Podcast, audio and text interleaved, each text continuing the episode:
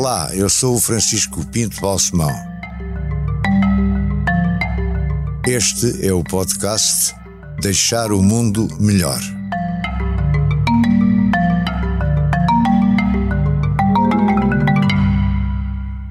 Ricardo Araújo Pereira, muito obrigado por ter aceito este convite. Ora, é essa, eu que agradeço. Como sabe, o leitmotiv é deixar o mundo melhor, mas temos de falar e podemos falar sobre outros assuntos.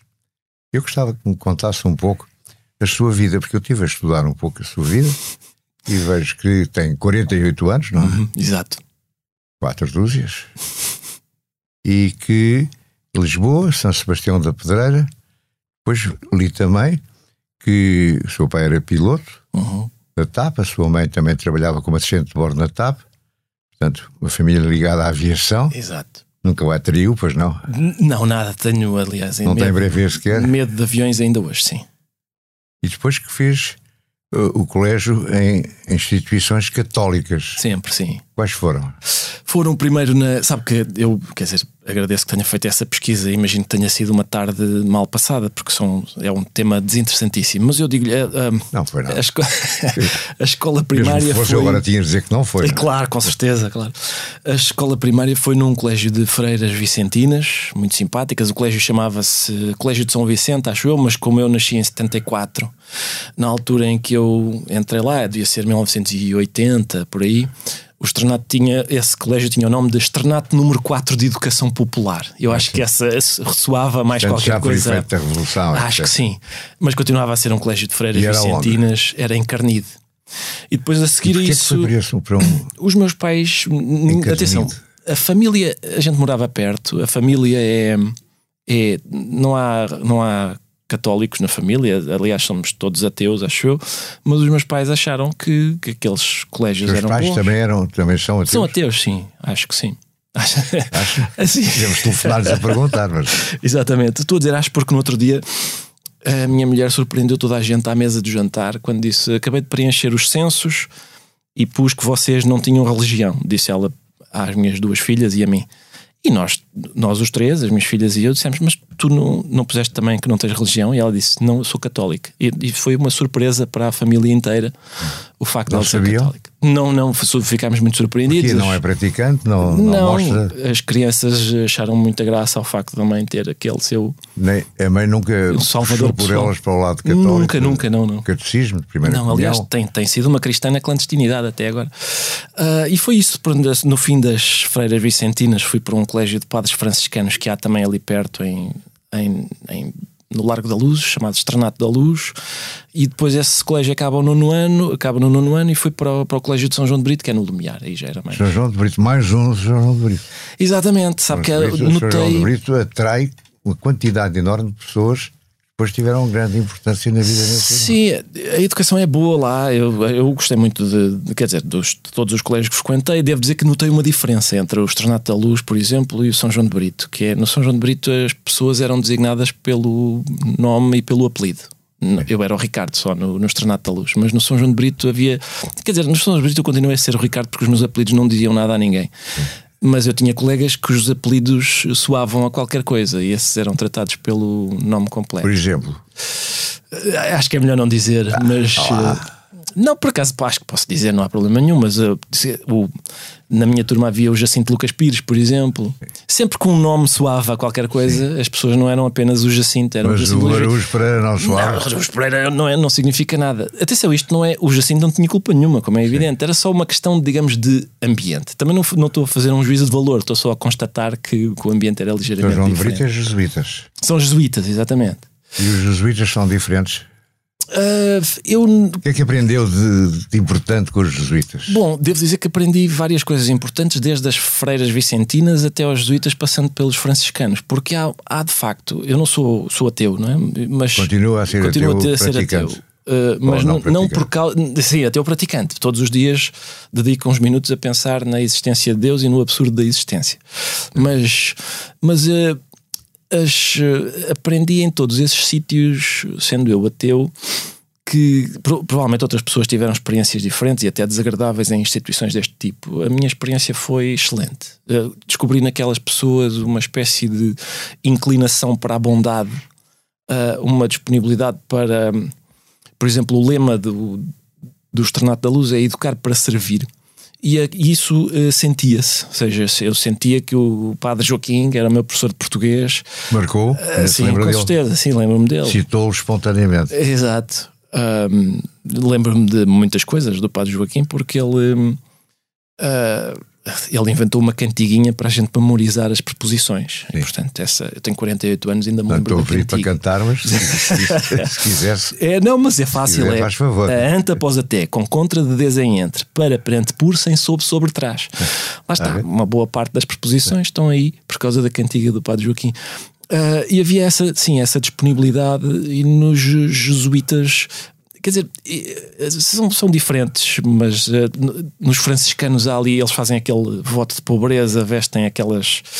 Uh, aquele, uma espécie de túnica só com uma corda, não sei os nomes técnicos daquilo, mas é uma coisa muito impressionante. Uh, é curioso, aliás, que o padre, que o, que o Papa, ele é, portanto, ele é jesuíta, não é? Mas escolheu como nome Francisco por causa da, de São Francisco de Assis e juntou, juntou nele próprio as duas grandes influências da, da minha vida escolar, que são jesuítas e franciscanos. E neste tempo do João João de Brito, em que portanto já era mais, mais velho, não sei que, com que idade é que sai do, são João de Brito com 17 uh, ou 16? Entra no São João de Brito com 16, sim. Entra e sai Entra, com 18. Sai com, sai 18. com 18 para fazer a faculdade, sim. Há colegas que o tenham marcado e que tenham ficado amigos para o resto da vida? Ou oh, sim, muitos, muitos até e por razões diferentes. Há os colegas, ainda hoje? Ainda hoje, sim. Há os, quer dizer, os colegas que eram amigos por causa do futebol, por causa da, dos jogos de bola. Os Já era benfiquista ferranho? Com certeza, sim, sim. É, sabe o, benfiquista. o Nelson Rodrigues dizia que era do. Eu acho que ele era fluminense. Ele dizia que, que era do Fluminense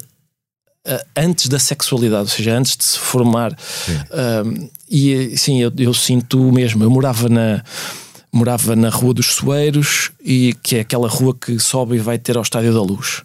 Um, e sempre eh, aos domingos, quando havia jogo, aquela, aquela gente que que subia, aquela massa de adeptos que subia a Rua dos Soeiros com bandeiras e camisolas, aquilo era, aquela, eram, pareciam-me uh, peregrinos uma procissão. Uh, exatamente, quase. peregrinos. Eu integrava aquela, aquela, aquela peregrinação para chegar à catedral e, e, e comungarmos todos. Sentia-me mesmo irmanado daquela gente.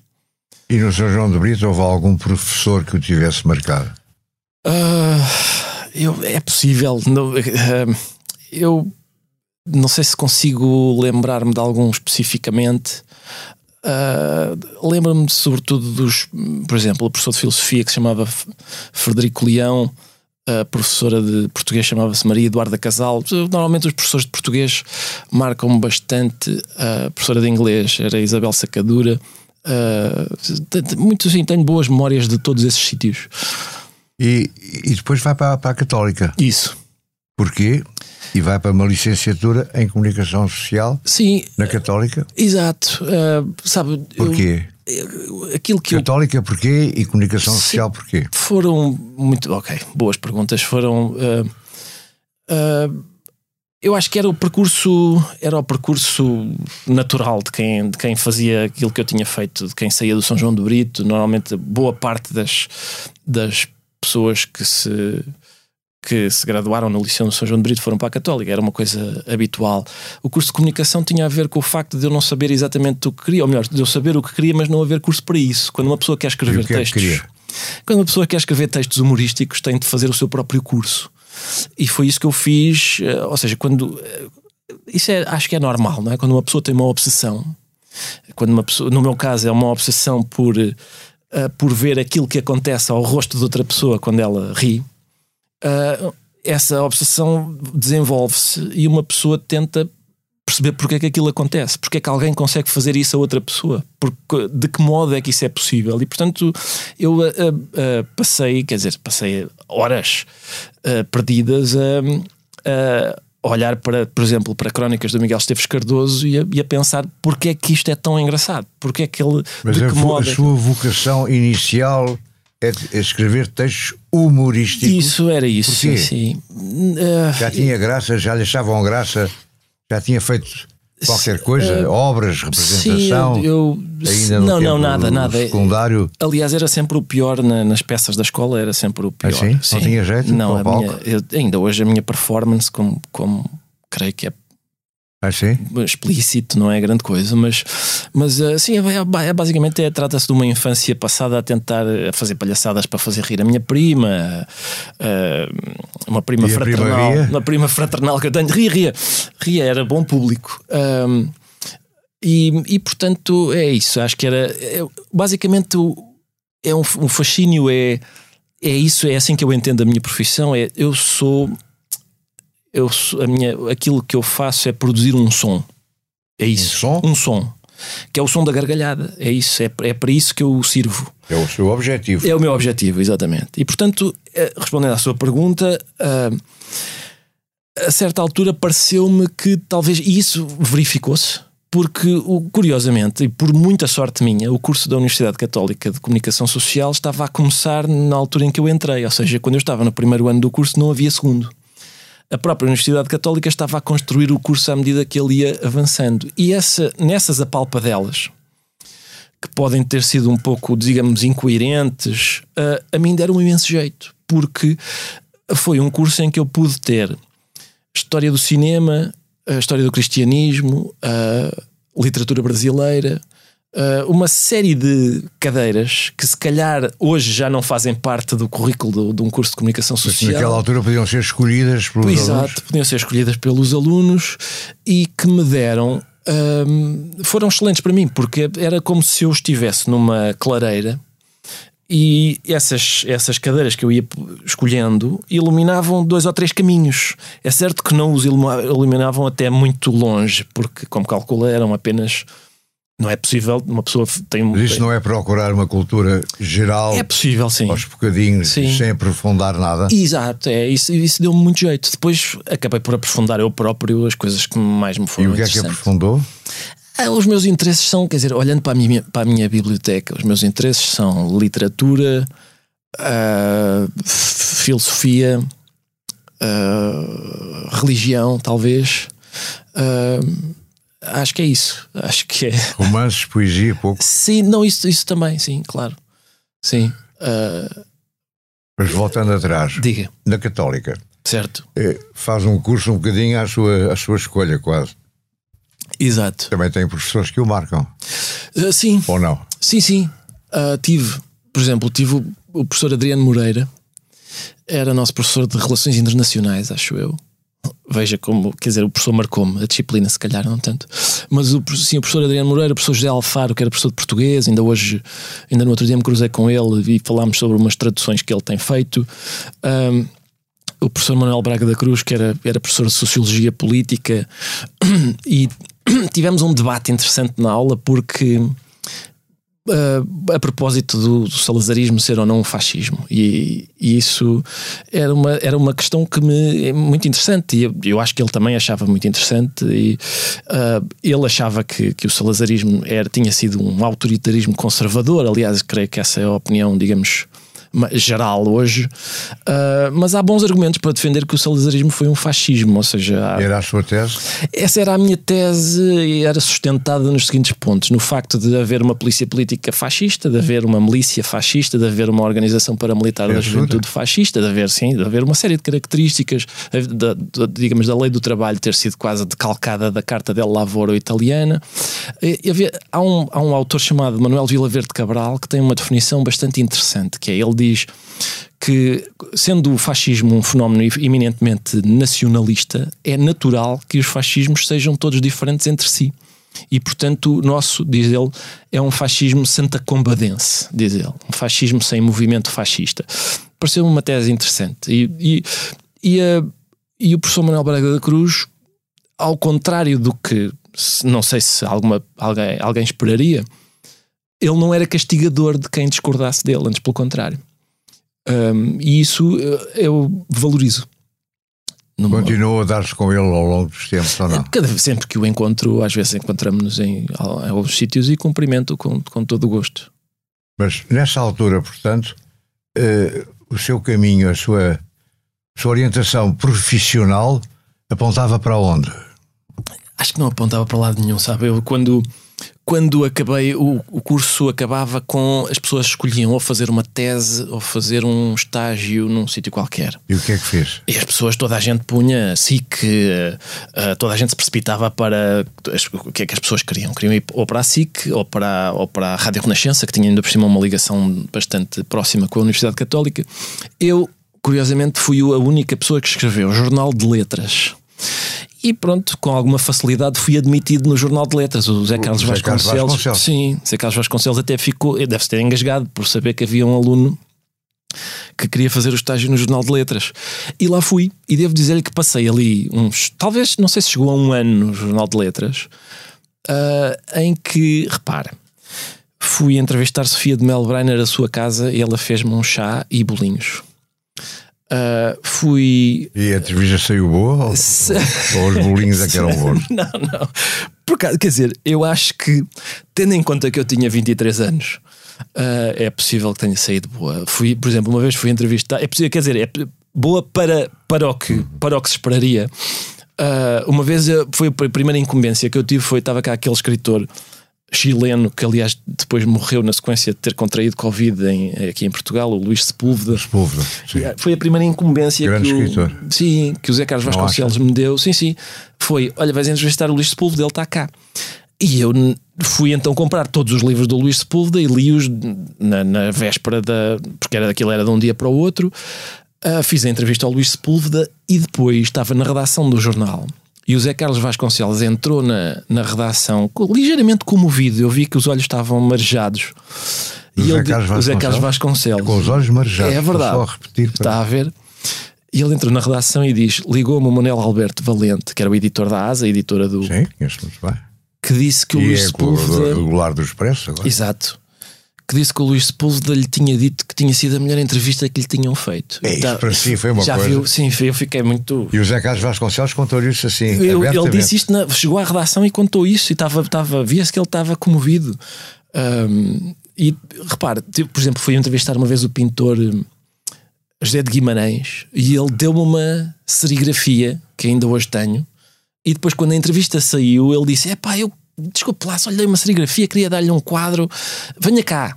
Claro que eu nunca fui, não é? Não, não, não, ia, não tinha lata para ir lá bater à porta. Olha, era, era para Apesar receber. Da então, promessa. exatamente. Nunca fui. Conheci o poeta Alberto, por exemplo, também fomos entrevistá-lo uma vez.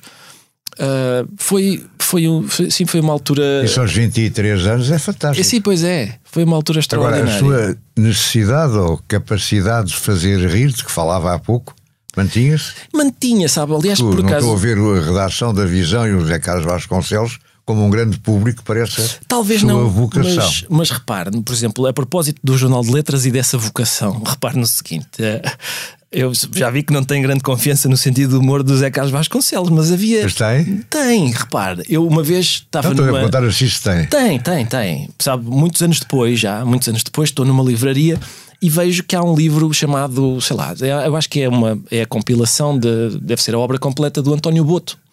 E estou numa livraria distraídamente a olhar para aquilo e vejo que tem um prefácio de Eduardo Pita e de repente sou surpreendido porque vejo o meu nome, sabe quando aquelas palavras que nos são familiares saltam-nos à vista, vejo o meu nome no prefácio do Eduardo Pita.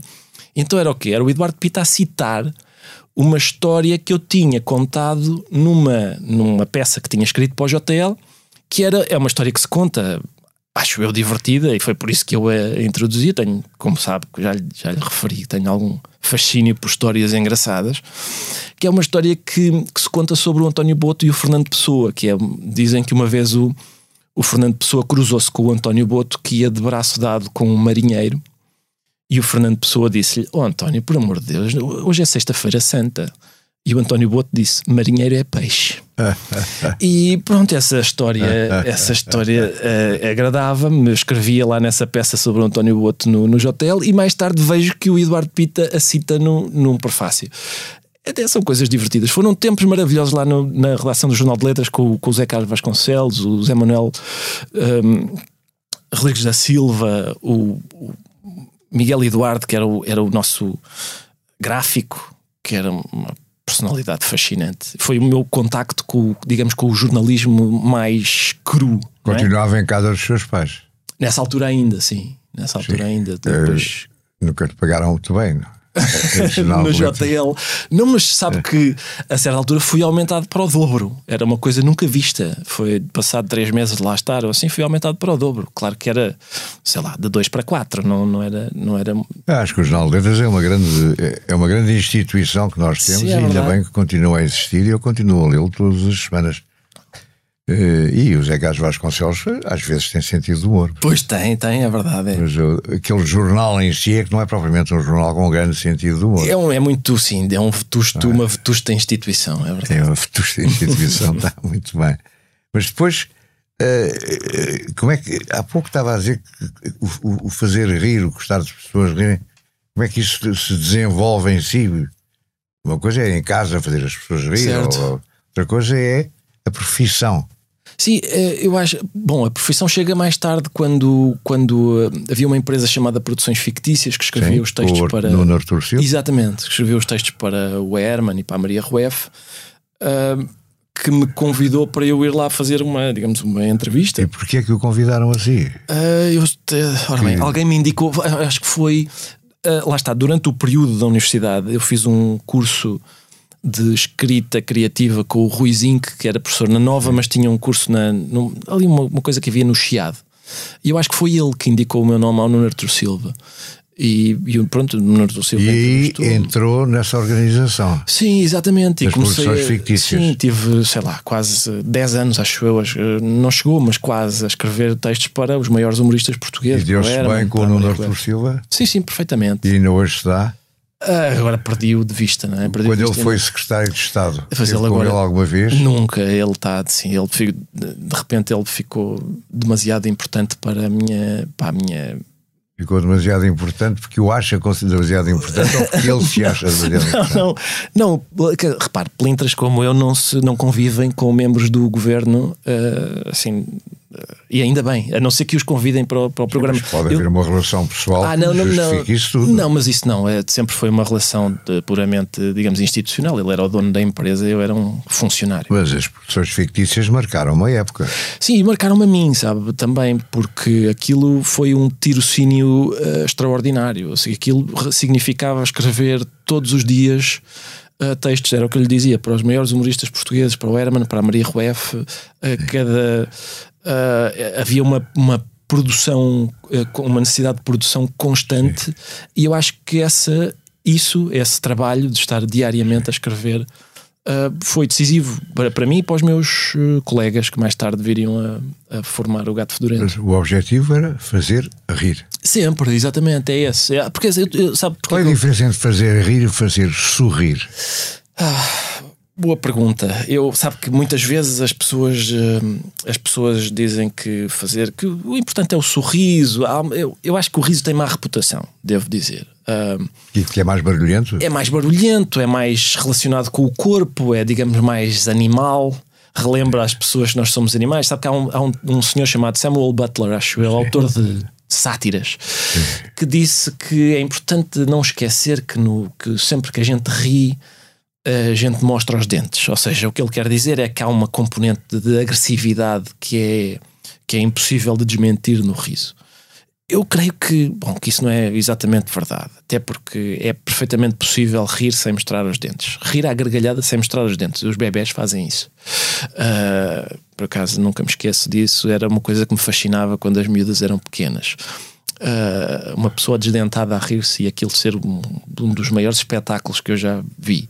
Um, e, mas é isso, eu acho que é, o riso tem essa má reputação, acho que está, demasiadamente conotado com uma, digamos, com uma certa agressividade, quando eu acho que o riso uh, é, se relaciona mais com a, digamos, com a ausência de agressividade um, e portanto, eu, eu, eu, prefiro o riso por várias razões. Primeiro, porque é mais aberto, porque faz o tal barulho que me pagam para produzir, um, e porque é uma espécie de válvula da panela de pressão. Quando a gente sorri, eu não sei se a tensão, se isso abala a tensão, mas o riso uh, abala certamente. Ou seja, às vezes as pessoas até acham que o contrário de rir é chorar. E não é verdade. Até são emoções vizinhas rir e chorar são, são às vezes, por exemplo, é possível chorar a rir, às vezes estamos a chorar e desatamos a rir por causa do absurdo da, da situação. São emoções vizinhas que ambas representam um alívio de tensão. O contrário de rir é não rir. Isso é que é o contrário de rir. Ou seja, quem não ri acumula atenção, não a liberta. Uh, e portanto, sim, tenho um grande apreço pela ideia de riso e pela ideia de fazer rir os outros, devo dizer. No seu caso, uh, o êxito é medido pela intensidade da gargalhada? Sem dúvida nenhuma. É? Sim, sim. Uh, eu creio que, bom, eu acho que se perguntar a qualquer Quanto mais barulho as pessoas fazem a isso, rir, isso. melhor. Se a casa vem abaixo, Sim, exatamente. Eu não, é, é difícil eu ter, quando estamos a gravar o programa, uh, e, e, e, e, há uma gargalhada que faz as paredes da casa abanarem, tanto quando estávamos no Teatro Vilaré, como agora quando fazemos aqui no, no auditório da SIC, há poucas sensações no mundo que me uh, deem mais prazer do que essa. Mas por isso mesmo precisa de ter público. Exatamente. Fazer Sim. sem público custa-lhe muito mais. Quando durante a pandemia fizemos o programa sem público foi uma foi foi trágico para mim. Foi trágico. Cada vez que os câmaras que um dos nossos câmaras eh, dava uma gargalhada que se ouvia lá ao fundo, muito sumida. Já era um consolo? Oh, já era, era um magríssimo, muito magro consolo, mas, mas sim, mas era, era um consolo. Uh, claro que sim, aquilo. O riso é um fenómeno de grupo, não é? É uma, é uma coisa de. Mas antes disso, coletiva. os gatos fedorentos, que foram um sucesso, não tinham público. Pois não. Pois não. Uh, então? nós fizemos, era difícil, era, era basicamente é uma espécie, é uma coisa clandestina. Trata-se de armadilhar a bomba e depois ver quando ela vai para o ar, tentar perceber se ela explode ou não. A primeira vez que isso aconteceu, acho foi quando nós fomos, o primeiro dia em que nós fomos gravar sketches para aquilo que verdadeiramente se chamou Gato Fedorento.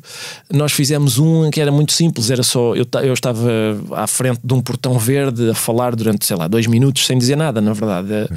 E quando voltámos, mostramos ao Francisco Penin, que era o diretor da SIC Radical nessa altura, e ele disse: Eu vou, vou pegar nisto e vou fazer disto uma, uma espécie de promoção do canal, vai, vai ser. E ele pôs aquilo a a rodar em todos os intervalos e, e, pronto, isso caiu no goto das pessoas. Acho que a responsabilidade também é, deve ser reconhecida. O gato fedorento começa na SIC radical, depois isso. passa para a SIC também, não? Sim, eh, com a RTP no meio, sim. Faz a SIC radical, depois RTP seu, e depois As suas deambulações pela RTP também são de assinalar aqui. Se deambulações, eu já estive nos três canais, sabe? Já, já estive na RTP, na SIC e na TVI. E então? Gosta de andar de um lado para o outro? sabe que tenho sido, tenho sido, devo dizer que fui muito bem tratado em todo o lado. Não tenho nenhuma razão de queixa, antes pelo contrário, de, de todos os sítios por onde passei. É uma resposta muito diplomática. Mas, é, mas olha que é verdadeira, não tenho. Eu não tenho preferências. Bom, é tudo igual. Eu, eu, é, é, muito difícil para mim agora estar a responder a essa Com pergunta. Com certeza eu sei que é difícil, mas a minha, a minha obrigação é fazer perguntas difíceis. Com certeza. Não, mas acho que não, não se preocupe, estou ótimo aqui onde, onde estamos. É? Está bem, sente-se bem. Eu espero, espero que também. E a sua colaboração no Expresso também gosta? Sim, sim, sim. Fica... Há uma diferença entre a sua colaboração escrita no Expresso e a, e a, que tinha na visão.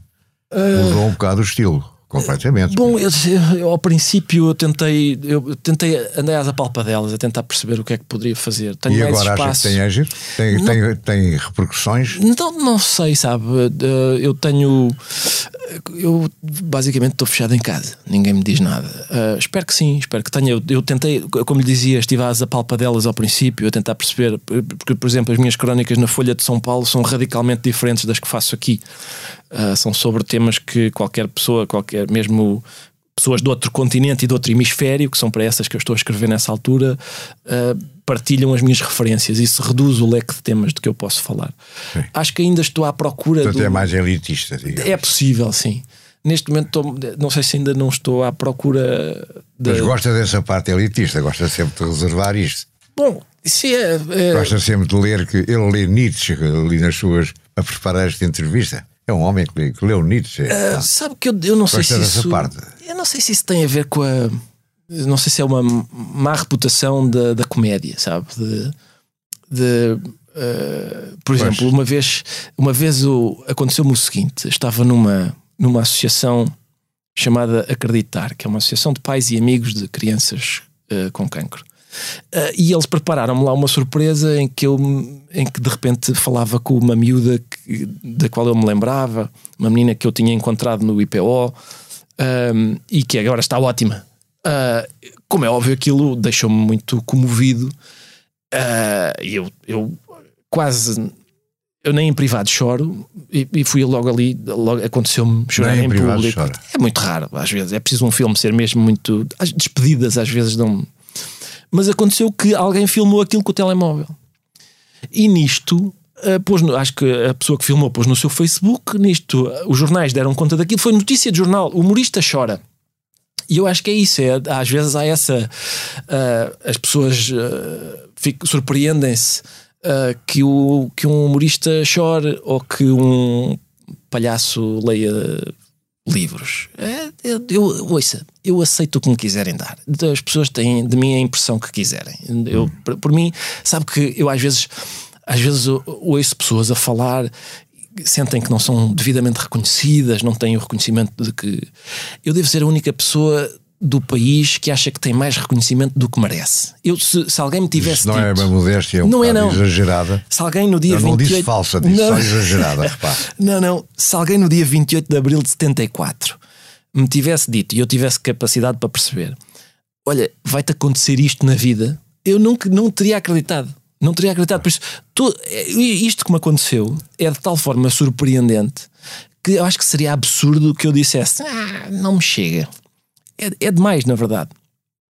A propósito do seu percurso, eh, sua evolução política já passou mais ou menos pelo Partido Comunista, não foi? Sabe, eu fui Não militante. sei se ainda passou, se ainda está. Não, não estou, não. Eu fui militante do Partido Comunista durante dois breves anos. No Entre- entanto, a pagar cota, etc. É, pagar cotas, sim. Fui- Inscrevi-me no Hotel Vitória, um camarada muito simpático fez a minha inscrição. quando? Foi, eu tinha, ora bem, eu tinha 24, portanto. Há 24 anos. Foi, sei lá, quando eu, eu tinha 24 anos, há imenso tempo. Foi em 98, talvez. Foi em 98. Mas já é bastante adiantado na, Sim. no, na- no processo Já o revolucionário. muro de Berlim tinha caído, já, já todas essas coisas tinham caído. Aliás, eu acho que foi na E é sequência. altura que se. Foi na sequência de uma derrota bastante profunda do, do PCP nas eleições autárquicas. E eu achei que, e continuo a achar, que o PCP faz falta na vida política portuguesa e que faz falta na Assembleia da República, que o trabalho que desenvolve junto dos sindicatos é importante. Há dois, dois temas que me interessam Mas isso essencialmente. obrigou a filiar-se. Ah, são coisas diferentes. Obrigou- Eu posso achar o mesmo e não ninguém Com me obriga a certeza, filiar no PCP. não há não é? dúvida. Mas um rapaz de 24 anos achou que devia. ah, achou que devia dar que, que isso seria um sinal, ou seja, se, se alguém de 24 anos se estaria se estivesse a inscrever, significa que o partido não estava assim tão, ah, digamos, debilitado como aquelas eleições autárquicas tinham revelado. Ah, a minha militância foi muito breve, muito rápida, muito desinteressante. E saiu porquê? Eu, repare, eu não tenho, não tenho Ou se- simplesmente deixou de pagar a cota? Sim, deixei de pagar cotas. Comecei a escrever uma carta de, de, de desvinculação que começou a ficar cada vez mais pequena. Ahm, e sim, eh, desvinculei-me. Eu não tenho capacidade, nunca, nunca mais militarei em, em, em partido Não. nenhum. Sou sócio do Benfica e isso é. é- Benfica é, o, é, o- é a sua grande causa. Mas a, a questão é: há dois, eh, dois temas políticos que me interessam acima de todos os outros, que são eh, os direitos dos trabalhadores e a distribuição da riqueza. E nesses dois, ter, nesses dois temas, na redistribuição da riqueza e nos direitos dos trabalhadores, eu acho que o PCP tem um papel que eu acho que é importante. E portanto. eh, eh, basicamente foi isso, a questão foi essa. Foi por causa disso que. E o Benfica ocupa um lugar importante na sua vida, no seu tempo também. Muito importante, provavelmente mais do que devia. Às vezes há pessoas que dizem assim: tu, quando é que não, não supões que pode, possas ser presidente do Benfica, por exemplo? E é completamente impossível. Eu que estou preparado, isso não há dúvida, porque eu penso mais no. Ah, eu tenho, a minha sensação é que eu penso mais no Benfica do que o próprio presidente do Benfica.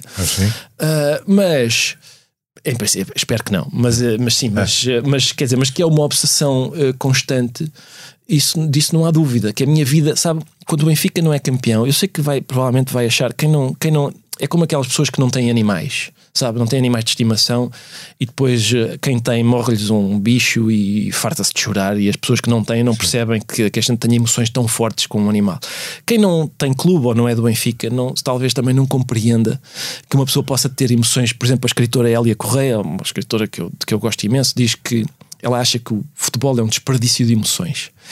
Mas eu, eu gostava de ir com ela ver um jogo do Benfica para ela olhar para aquelas pessoas. Já e... que admitir que possa haver de, de, variados graus, não é? Sim, há, mas eu, eu não diria, não consigo, sou, não sou capaz de dizer que é um desperdício de emoções, porque, primeiro, aquelas emoções são verdadeiras. Segundo, a boa parte daquelas emoções, ou melhor, a mais importante daquelas emoções é a alegria. E há gente que está ali ao meu lado no Estádio da Luz uh, que não tem muitas mais alegrias além daquela, que não consegue nunca na vida dizer eu ganhei, exceto quando está no Estádio da Luz. Um, e portanto, uh, eu gosto muito disso. Uh, sabe, quando, quando o Benfica não ganha o campeonato, eu fico.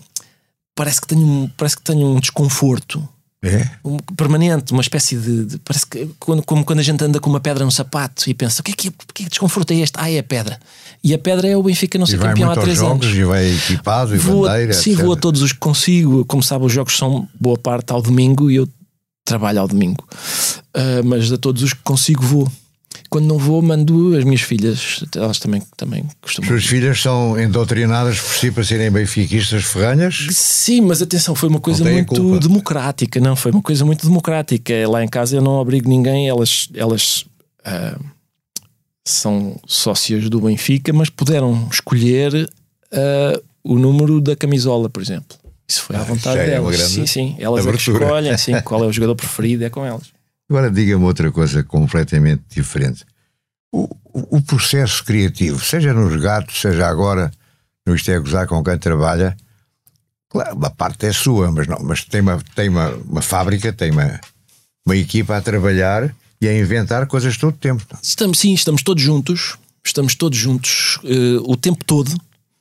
Uh, estamos, mesmo quando, quando não estamos aqui na SIC a, a, a, juntos no mesmo, no mesmo sítio, estamos cada um em sua casa a partilhar no, numa, num grupo de WhatsApp, a partilhar uh, opiniões, possíveis temas, e vão inventando, notícias, vamos e inventando. passam aos outros e os outros dizem sim, não. Exatamente, é, é uma, digamos que é uma cooperativa. Toda a gente vai. É uma, as decisões são, são quase sempre colegiais. E é essa muito cooperativa, raro. O, nó, o núcleo essencial é, é, o, é o gato fedorento ainda ou já não? Eu, sim, bom, é, é verdade. Isso é, por acaso é uma ótima pergunta, porque nós somos oito, na verdade: três velhos e cinco novos.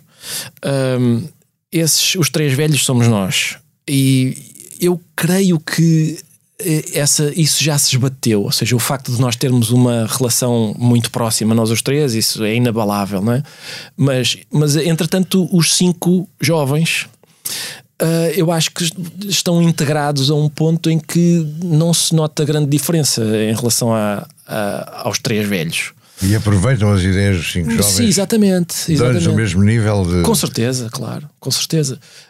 Um, e são foi, foi, foi para, para, nós, para nós os três velhos, posso dizer-lhe que foi excelente o convívio com eles. Os três velhos são quem? Os três velhos são o Zé Diogo Quintela, o Miguel Góis e eu.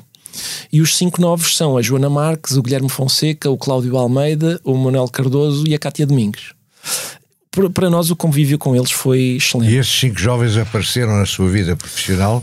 Por acaso, por, repente, eu, eu convidei um cada vez, todos ao mesmo tempo, todos ao mesmo tempo. Eu convidei, convidei-os para integrarem esta, este. Mas como é que os tinha descoberto? Uh, porque eu tô, sempre vejo quando sempre que posso vou a, a, vejo dizer, vou ao YouTube ver o que é que o que é, o que é que se está a fazer vou gosto de saber o que é que se está a fazer o que é que os jovens humoristas estão a fazer vou a comedy clubs vou faço Quer dizer, gosto de estar atento. Um, e estes cinco pareceram-me que, que, que, cumpriam várias condições uh, que, me, que nos interessavam aos três, não é? que, eram, que são o facto de terem uma inclinação para o humor político, o facto de, de não quererem uh, dar sermões às pessoas, ou seja, quererem fazer comédia e não fazer ativismo, um, de serem muito engraçados.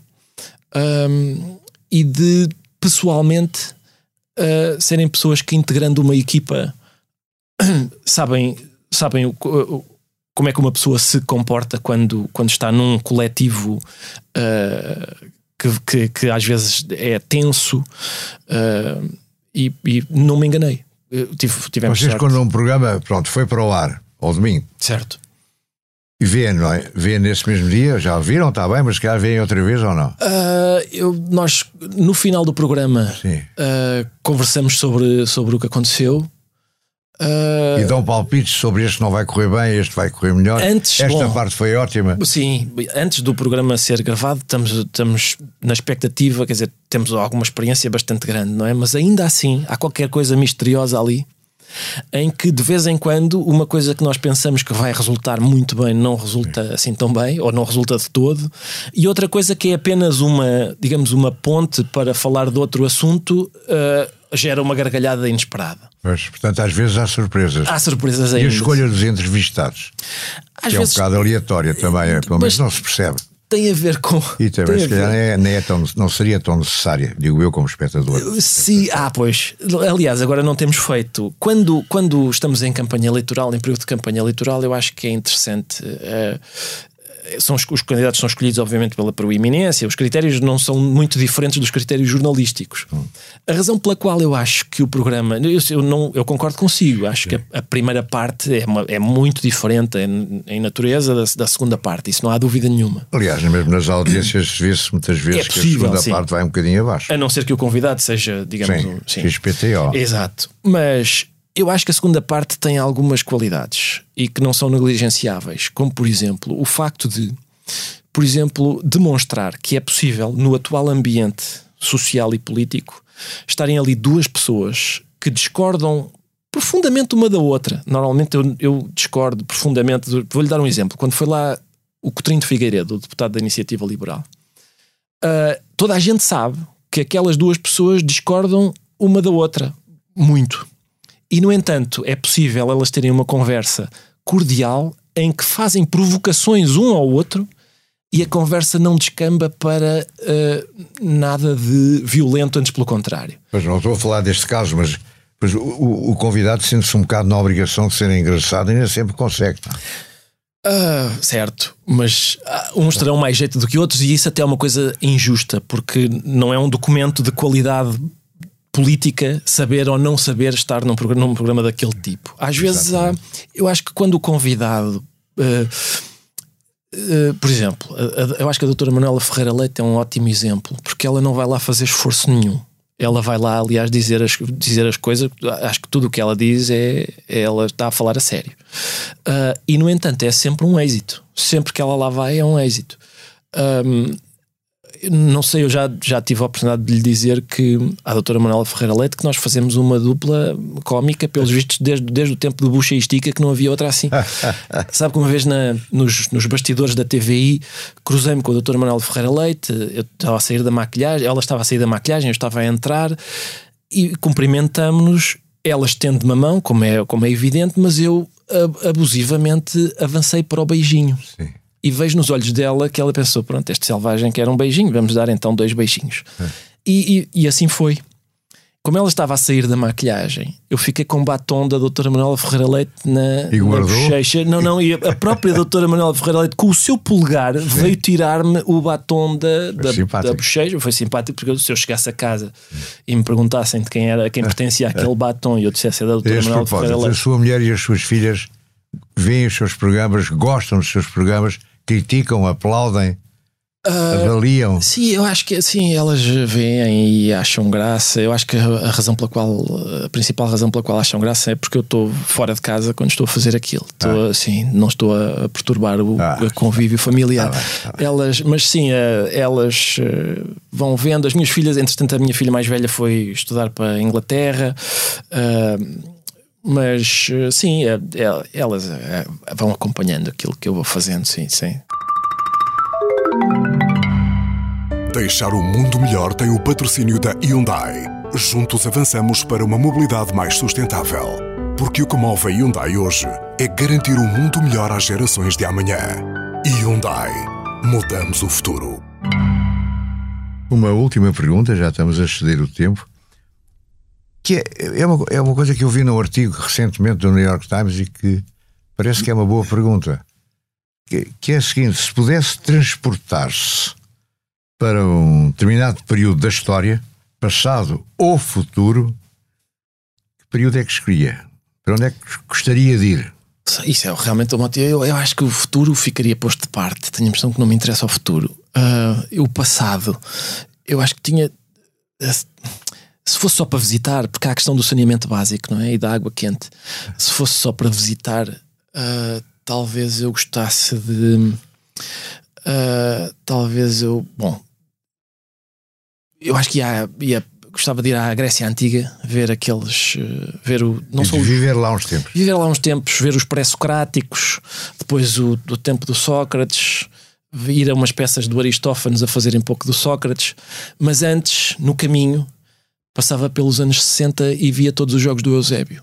Se calhar usava a máquina do tempo para isso.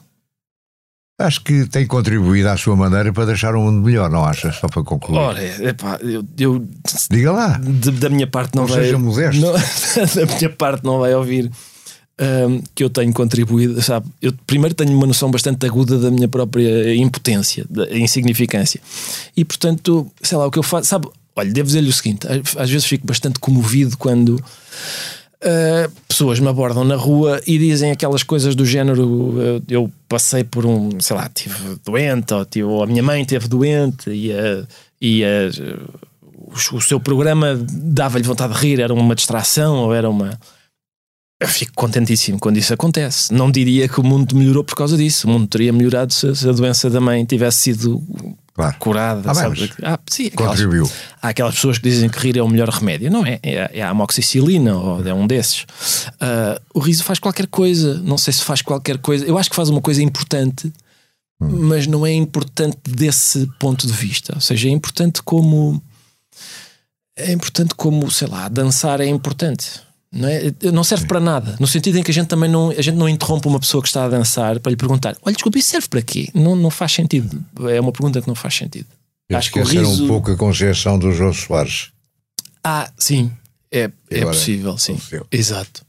É, que era um grande, grande é. homem e um grande artista. É verdade, muito simpático. Foi, gostei muito, conheci-o muito, muito brevemente quando fui ao programa dele e foi, foi uma experiência muito mas muito obrigado. Ora, Tenho pena de não podermos continuar a conversar mais, mas já estemos largamente não, resumido. Não querem falar que é prova do interesse desta conversa. Obrigadíssimo. Eu é que agradeço. Muito obrigado. Deixar o Mundo Melhor é um podcast de Francisco Pinto Balsemão com música original de Luís Tinoco. A sonoplastia de Joana Beleza e João Luís Amorim. O vídeo e a edição de José Seduvim Pinto, Carlos Paes e Ruben Tiago Pereira. Transcrição de Joana Henriques e apoio à edição de Manuela Goxa Soares. Imagem gráfica de Marco Grieco. Produção de Margarida Gil.